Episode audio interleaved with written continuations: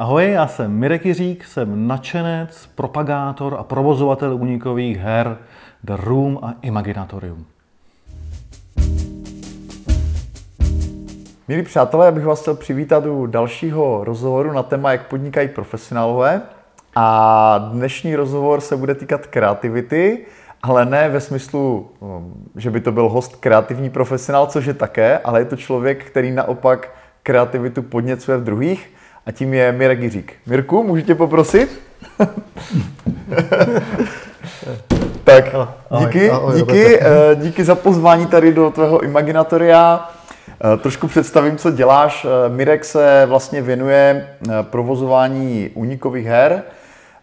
Dělal to jako jeden z prvních v Česku, provozuje takový koncept The Room, který má několik poboček, dokonce i v zahraničí. Tady jsme v druhém konceptu, který se jmenuje Imaginatorium, tady v Praze na Vinohradech, který je spojený s kavárnou, s barem, je takový trošku jako flexibilnější, řekněme.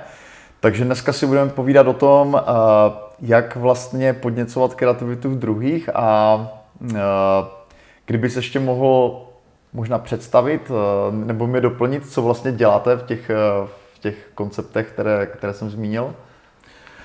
No, nevím, jestli znají všichni únikové hry. Představ, klidně. Úniková hra je druh dobrodružství, kde je skupina lidí, tým, většinou pět až deset lidí, uzavřen v nějaké místnosti a jejich úkolem je dostat se ven, vyřešit šifry, kódy, otevřít skryté místnosti a dostat se ven v časovém limitu. Ty místnosti mají většinou nějaký příběh a tenhle koncept vznikl v Japonsku někdy v roce 2006.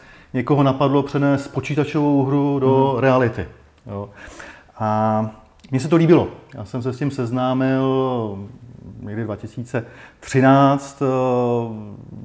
Viděl jsem, že to funguje v zahraničí, tak jsme vlastně tenhle ten koncept zkusili udělat v Čechách, v Praze a byli jsme jedni z prvních. V té době tady bylo asi pět unikových místností v České republice. Teď jenom v Praze jich je asi 100. Mm. Je to mhm. takový dru- nový druh zábavy, mm.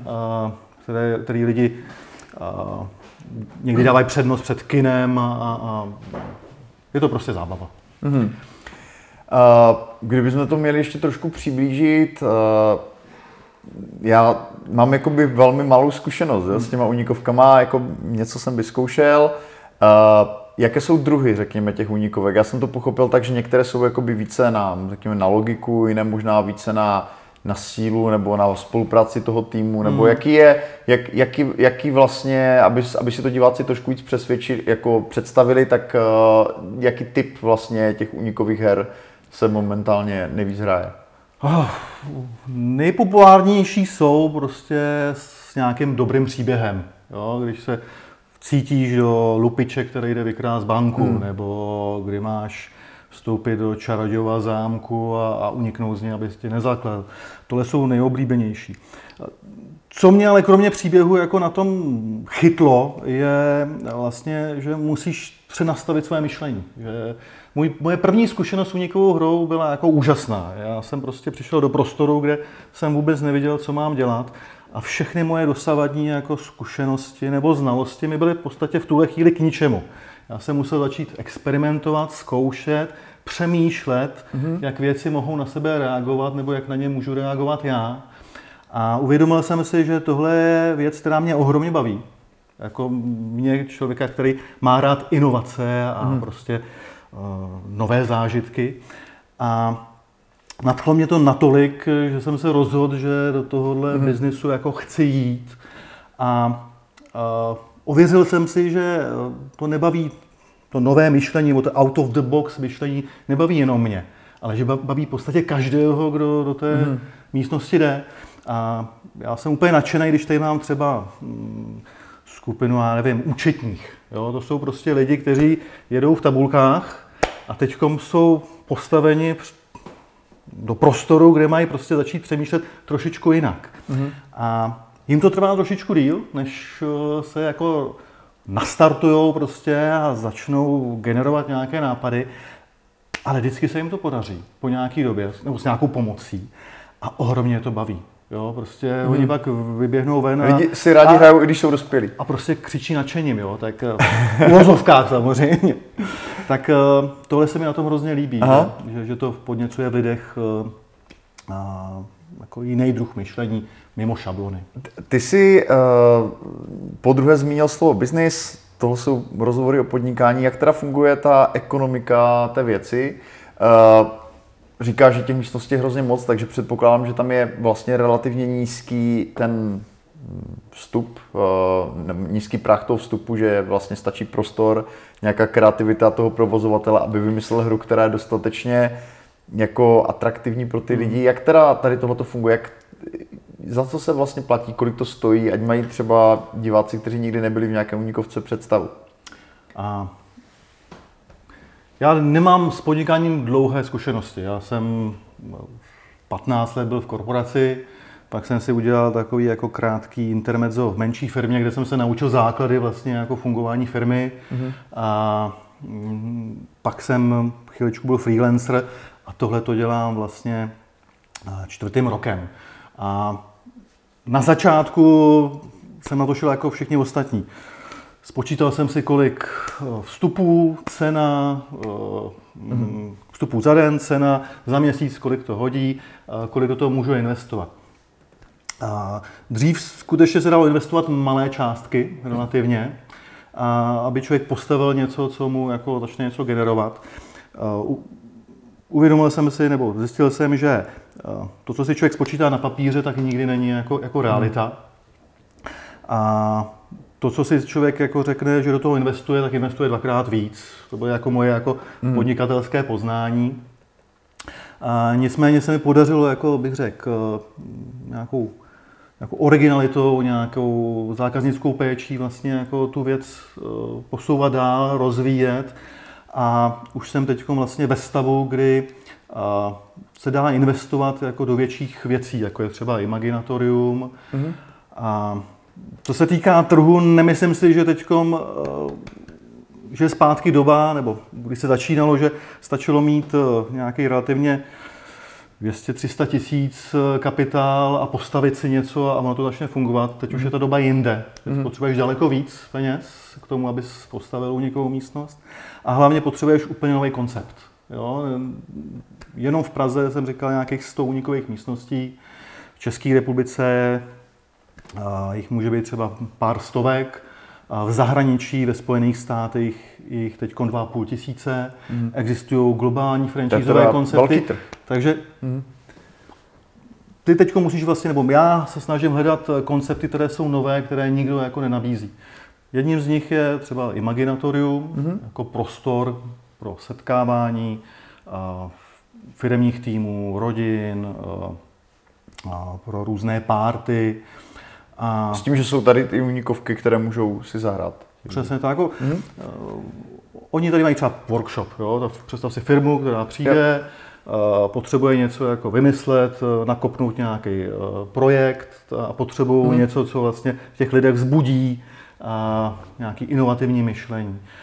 Uh, takže ten workshop, když se koná tady, tak ho zahájíme společnou únikovou hrou, kdy všichni dohromady mm-hmm. hrajou tady v kavárně takovou speciální věc, my tomu říkáme dekodér, která je prostě jako nažaví ty mozky, dostanou mm-hmm. se out of the box, potom chvíli pracují a potom, eh, když, když teda dokončí tu práci, tak uh, si jdou zahrát unikové místnosti. Mm-hmm. No, a pak si dají třeba další level práce.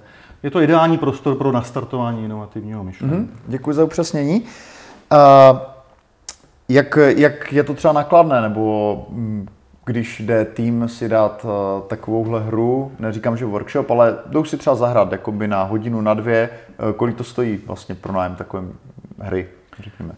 A když si přijdeš zahrát, jenom zahrát, uh, ty jako třeba tvoje rodina, tak my máme pricing na člověka. Nám to přijde jako fair podle počtu hmm. lidí tak ta jedna hra stojí 250 korun pro, pro člověka. Mm-hmm. Pokud tady chceš mít firmní team building nebo firmní workshop, tak ta cena je potom uh, jako individuální podle toho. Je to prostě pro nájem celého toho prostoru. Přesně tak.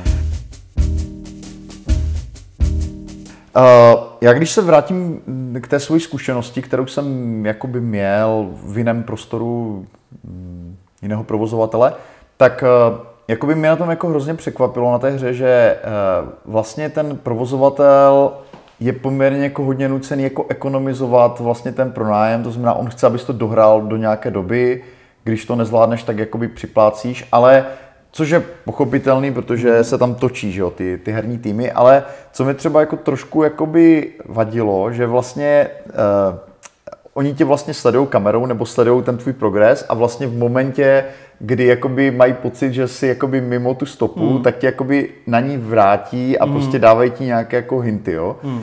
A tohle jakoby mi přijde, že je trošku jako uh, jakoby, že to klade váhu na ten ekonomický model, ale od, jako ubírá to ten jako herní zážitek, jo? takže vlastně tohle by mě taky zajímalo, jestli to je jako úplně běžný v těch unikových hrách, že tam prostě je někdo, kdo uh, posouvá ten tým jako směrem k tomu mm. řešení, anebo jestli naopak jako je běžný, že jsou unikovky, kde prostě máš nějaký čas a buď to vyřešíš nebo vůbec, ale nedostáváš ty, mm. jako ty nápovědy.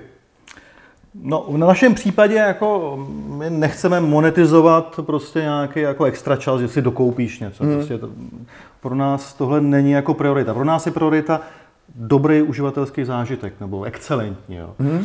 A, a ta otázka, co spoložil, je spíš pro psychologa, vlastně, co ty lidi jako ocení více. Jestli jako chtějí, jako, aby měli víc času a hmm řešit to prostě sami, a nebo jestli jim nevadí, že někdo jim jako poradí a jako coach eh, je dá na správnou, na správnou stopu. A v našem případě jsem si ověřil, že těm lidem nevadí jako podaná pomocná ruka, že, že chtějí eh, jako zažít ten konec, že chtějí zažít ten úspěch mm. a to, že a dostanou dvě, tři nápovědy, ve finále už pro ně není tak jako, jako frustrující. Mm. Samozřejmě se ptají, kdo byl nejlepší a ta soutěživost tam prostě jako je, jo, jako kolik jsi měl nápověd ty, kolik ty, ale, ale mm, nikdo si nestěžoval na to, že mu prostě jako jsme pomohli. Mm-hmm. Díky, uh, pojďme dál. Uh, ty vlastně si říkal, že se snažíš ten koncept posouvat, uh, ten trh, že se mění. Já vím, že vy jste jedni z mála, kteří děláte ty unikové hry i v otevřeném prostoru, to znamená, že jste schopni jako udělat tu hru někde mimo váš vlastní prostor.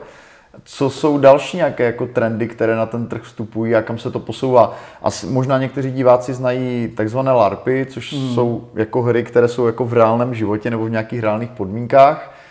Uh, posouvá se to třeba i tímhletím směrem, že v podstatě ti hráči hrajou nějakou jako roli v tom jako reálném životě, hmm. nebo Určitě jo, já jsem slyšel o hrách nebo únikovkách, eh, které teda dělá naše konkurence. Mm, někde třeba na tvrzi prostě seš v dobových kostýmech a, a hmm. hraješ únikovku a hru jako LARP. A já sám jsem to nikdy nehrál, takže s tím nemám zkušenosti. A já osobně, pro mě tohle není úplně ta cesta, kterou bych eh, třeba chtěl jít. Eh, a mm, já stále přemýšlím o tom, jak ten koncept dostat úplně do jiných oborů. Jo? Od té zábavy k nějaké serióznější eh, vlastně edukaci. A, a mám teď vlastně, nebo realizujeme programy pro školy. To mě hrozně baví, že vlastně máme unikovku, kterou hrajou celé třídy. A, a Co to je za hru? Je to mobilní verze unikové hry, kterou vlastně já vezmu, a přivezují třeba do té školy, do tělocvičny, tam to nainstalují a chodí tam jedna třída za druhou. Jo. Mají třeba projektové dny v té škole a Učí se díky té hře, kromě nějakých sociálních vazeb, že musí spolupracovat, tak i nějaké, bych řekl, mm, empatii, asertivitě, i, i ty inovaci. Jo. Já jsem překvapený, že třeba Děti kolikrát vidí řešení daleko jednodušeji než my dospělí. Mm. Kolikrát, když sem přijde dítě, postaví se, tak to vidí, to řešení. To je jasný prostě pro něj. My dospělí si tam dosadíme nějakou matematiku nebo nějaký filtr a, a dlouho nám to trvá. Tak proto mě baví třeba s dětma pracovat a vidět, jak oni přemýšlí, jak e, jsou nezatížení. A, tak to je příklad jeden, prostě jo, školy a, a, a děti. A další příklad, nebo co mě baví, je třeba přenášet unikové hry do HR, Já sám v té korporaci jsem zažil spoustu momentů. Od, Kdy on, jsi chtěl uniknout. Ano, on, on, přesně. onboarding, jako nástup do té práce, jo, různý team buildingy. Tak teď jsem si vlastně uvědomil, že tahle věc eh, má ohromný potenciál. I v HR už jsem dělal několik zpestření onboardingových proces uh, dnů. Hmm. děláme spoustu team buildingu. Začali jsme dělat vlastně i vzdělávací semináře, protože na únikové hře, když teda jí vede psycholog, coach, tak, a pozoruje ty lidi, tak eh, dokáže identifikovat ty jednotlivé role v tom týmu, lidé zapomenou, že jsou sledováni kamerama, protože hrajou hru, baví je to a prostě najednou se chovají přirozeně. A ty jako coach nebo psycholog máš možnost hmm. tomu týmu dát zpětnou vazbu. A ten tým je schopen si dát i sám sobě. Jo? Je to potom taková zajímavá, hmm. zajímavý povídání. Takže spíš než ty larpy, abych se vrátil k té otázce, eh, já přemýšlím jo. o to, jak tu věc aplikovat v jiných oborech. Pro nová publika zkrátka. Hmm. Uh, vám se podařilo s tím druhým konceptem The Room, který je starší, ve vašem případě eh, v podstatě prorazit, že jste prodali asi některé hry jako do zahraničí, máte pobočku nějakou, jak, jak probíhá třeba tady tohleto. Předpokládám, že to teda není franchise, že jste spíš jenom eh, jak, jak vlastně proběhla tahle ta spolupráce, nebo to vás oslovili sami ti zájemci, nebo? To, to není klasická franšíza. Tohle vzniklo někdy na začátku vlastně fungování nás jako firmy. Mm, vlastně můj společník eh, pomáhá s vývojem eh, her, eh, těch úkolů a, a je v tom dobrý. Jo? Je prostě, bych řekl, že ty věci, které tady máme, tak jsou jako opravdu inovativní a dobré. A, takže jeho známí si před pár lety jako koupili pár úloh a postavili si hmm postavili si pobočku, které však nefungují jako klasické franšízy. Mm-hmm. A v tom našem biznesu franšíza funguje, fungují globální franšízy. A já jsem byl třeba v Ázii, kde jsem viděl opravdu ohromné centra únikových her, kde jsem přišel na patro v obchodním domě, kde bylo devět únikových místností. Jo, recepce, hmm. přišel, prostě vybral si z hru, zahrál si, pak další, další. Ehm, předtím tam byl laser game, takže laser game jako šel pryč mm. a místo toho únikovky. A tohle byla franšíza. Pak jsem viděl, že vlastně pod tou značkou operují v dalších městech mm. Ázie. Existují i franšízy evropské. A nicméně na našem případě se nejedná o klasickou franšízu, i když si myslím, že do budoucna je to jako způsob, jakým jakým tu myšlenku a, a, a ty hodnoty a ty věci, které, které díky unikovým hrám lidé získají, tak jak ji šířit, šířit hmm. Jak vypadá tvůj uh, pracovní den, jako mm, jak pracuje vlastně provozovatel unikových her? Musíš na to dohlížet osobně, na ten průběh, na ten, e, býváš tady jakoby na place, nebo naopak se snažíš jakoby rozvíjet uh, ten koncept jako a tohle to přenecháváš hmm. třeba nějakým asistentům, nebo jak tohle funguje?